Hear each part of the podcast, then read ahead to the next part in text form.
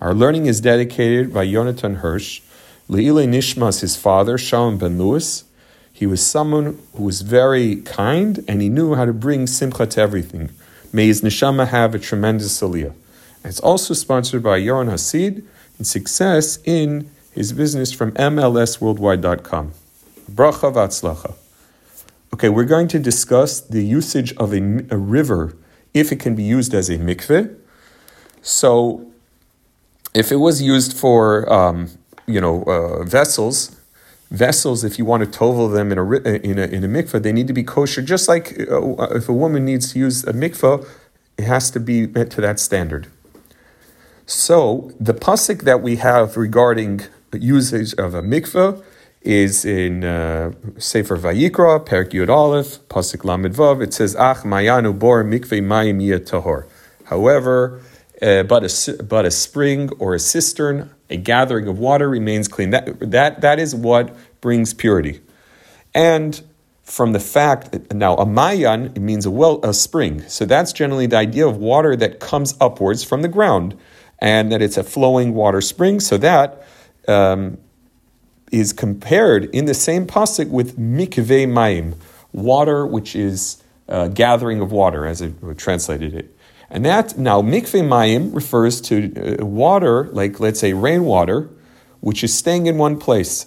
The Toras Kohanim, one like uh, uh, from the Chazal, they explain that water which is gathered in one place, like rainwater, it can't be that it was handled by man or by man's you know vessels or the like. It has to be that it was made bidei shemaim from the heavens, meaning that we it's all natural without any usage of vessels to gather that water.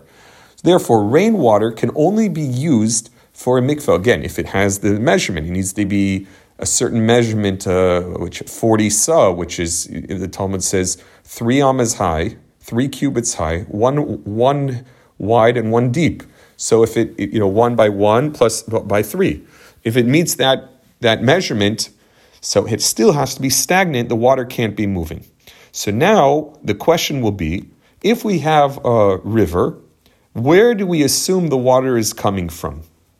Because if we say it's from rainwater, well, the fact that it's moving, it's not going to work because it says mikveh maim. It says that the water has to be gathered and in, remaining in one place. But if it's water that comes from a spring from underground, that would be acceptable, provided that you know the whole thing could be toveled in there and it's done properly. Um, you know, more than you know, simply more than forty sub, but you know, rivers are much larger, obviously. So that's that is the question. So indeed, if we were to discuss a river which is made up of basically it's only during the rainy seasons or something it's only in it only comes from melted snow or it only comes from rainwater so obviously such a river would not be good for mikveh at all without any question now what about the rivers that more or less exist year round the ones where we know there's there definitely is some source of spring that that starts off the river but there's also or there's various springs within the river, but there's also definitely rainwater, as most rain, as most rivers definitely will get some rainwater as well, or melted snow as well. Can we use that for a mikveh? So there is, um, of course, this topic has a lot of opinions and many rishonim that discuss it. Um, we have the view of Rabbeinu Tam. Rabbeinu Tam basically takes a Gemara in Bechoris, um, and he brings also another Gemara in Tainis. See, there's a Gemara in Tainis, which uh, Daf Chavhei, the Gemara there says that basically all Chavhei Amid Beis, that 25b, that all rain water, for every drop of rain, you have two drops of water that come from the ground. So, in other words, the ground water, there's just like there's like moisture in the air and that's when the rain is happening. Well, there's also moisture coming from below. So, automatically, if there will be a river, according to that idea, we can assume that the river will be majority of water that comes from the source of where of the ground. Now, there's another Gemara which says that the father of Shmuel was concerned that he made a mikvos for his daughters, but he didn't want to make them from river, you know, like from the water, uh, river flow water, seemingly would be a problem because it could be uh, coming from rainwater. I know a lot of it, and therefore he had to like build mikvos for them. So there seems to be some sort of conflicting view. The Shmuel, on one place, he's basically holding that r- rivers are going to be assumably kosher because the majority of the water is coming from uh, sources of spring water. On the other place, it's seemingly saying that he's concerned that you know there's a lot of rainwater mixing in there.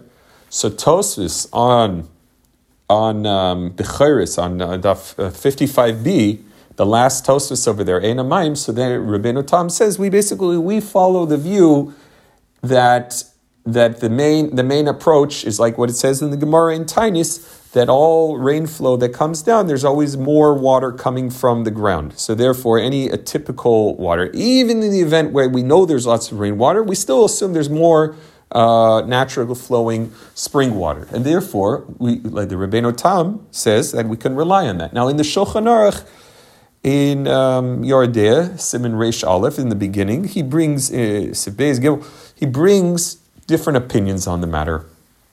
And instead of me going through the various opinions, I want to just really go to the Kitzur Shulchan Aruch. The Kitzur Shulchan Aruch, which was written by Reb Shlomo Ganzfried, and his, his rulings were, although written Bekitzer in, in summarized views, but they were more or less accepted by, uh, by Am Yisrael in a very large degree. So this is in chapter 162, Sif Yud Beis, Sif 12, where he basically writes about bottom line, can a person use a river for a mikvah? So he says that many great poskim hold that immersion in a river does not help. So that would be either if a woman need to use it um, or, or vessels, it really doesn't help. That's what that's it, he says. But only when the river size is small, so that it is clear that the water flow is only coming from spring water and not rainwater or melted snow that mixed in the river, he says, then you would be allowed to use it. So, in other words, he's saying you should be stringent not to rely on river water because assumingly we, we're afraid of it just being that the moving water is really rainwater which is moving around and we said that's not allowed for mikvah only only spring water is allowed to be used if it's in a moving stat, state, status where it's moving. But if it's a pressing need the question is can you rely on on, on um, a, a river? So he says in a pressing need you could rely on it. It has to be, however, that this water, you're, you're going to a place where the river is a strong current. So sometimes what happens is that the river is only, let's say, 15 feet wide or, or the like. However, when it's a rainy time, the, the river will get wider, it will get uh, 30 feet wide or something like that. So he says that don't use the mikvah, don't use the river, the parts of it that are, are wider. Why? Because the wider part is probably only coming from the extra rain flow. And that we don't want to we don't want to use that as the mikvah, the, the parts that are moving rainwater. But if you go to the parts that are always around, like you know, more in the middle of the river, or the parts that are uh, regular flow throughout the year, so that's probably coming from the spring flow water, which uh, is allowed even if it's moving water. He says, really, that's what you should do. Now, um, however, he, he says, um, so so we could be lenient if, if there's a big if there's a big need to rely on, on that opinion. Now, um, and then and then the Kitzur Shulchan writes for in times of rain, and this is more or less based on the Gemara in uh, Tainis, and as I mentioned, and it's more or less based on what Rabbeinu Tam says that the air is full of moisture in times of rain, and the sources of springs increase and become stronger. So, therefore, the water in the river is always mostly from underground springs, and the rainwater is therefore the minority. It's nullified within it of the majority of the spring water, and then it purifies, and therefore, it's an active kosher mikvah. However, the Kitzur Shulchan Aruch more or less says that in a place where there is a mikvah, he says, Khalila, you shouldn't rely on a, on a river. If you have the option to go to a real uh, mikvah which has hashgacha without any question, then, then why then don't rely on this. And then the Kitzur also says, for example, let's say it was in a place where uh, look, you have no other option. So He says so. So don't use it during the time when it's raining. Wait two days or so after the rain stopped to then maybe use it because then assumably a lot of the rainwater went away and, and it's now just the normal water. And um, and and and as I mentioned, the Kitzur Shulchan Aruch says go to the middle of the river, and that is basically the view of the Ramah in the Shulchan Aruch. If it's possible, try not to use the ends of the river which are just wide in parts. Okay. So you definitely can be more lenient if you're going to the middle of the river. Now, again, how safe is that to use those parts? Again, if you're toveling a vessel, you could go in a boat in the middle of the river and tovel it. I guess that, that would be fine. But if, if, if let's say someone wanted to tovel, immerse in a, in a, in a river, how safe is that? There also will be other concerns uh, for example, uh, you know how cold, etc. But uh, you know, going in the water, you, you know, if your feet get stuck with mud or stuff like that, those are those are things that have to. How do you know? Oh, the hair went under the water. These are things which are also side complications, which I'm not even discussing, which are also uh, concerns that would have to be addressed that they're not that they're all done correctly. Now, there is a Chassam Sofer who asks the following question. This is in um, from the Chassam Sofer Siman 202. And he says, What if you have a river in your city, but you have a kosher mikveh elsewhere? Uh, the mikveh is not so close, it's, it's a good travel, but, but it's available potentially. Can you still rely on the river?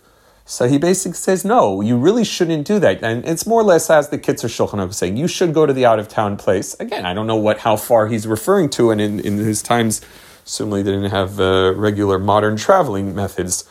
But uh, again, he himself also allows the usage of a river if it's really not practical or there's other various concerns. But again, it's not to be a matter taken lightly. The HaShulchan, who was very known to be lenient, so also he, uh, well, using it for understanding the the difficulties involved, he finds leniencies.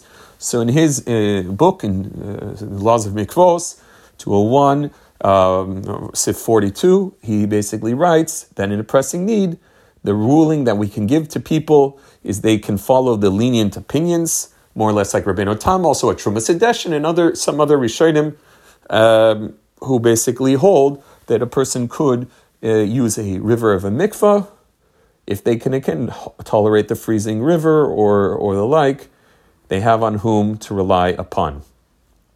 With all that said and done, Nowadays, there's another concern that happens. Many rivers today are built off that they have some electric dam, which is at some point in the river, and the, the water flow from the river generates it and creates ability of electricity. So it could be that when it's passing through those circuit boards or the like, that it's actually uh, like you're you know, putting it in a cup and uh, it's passing through vessels.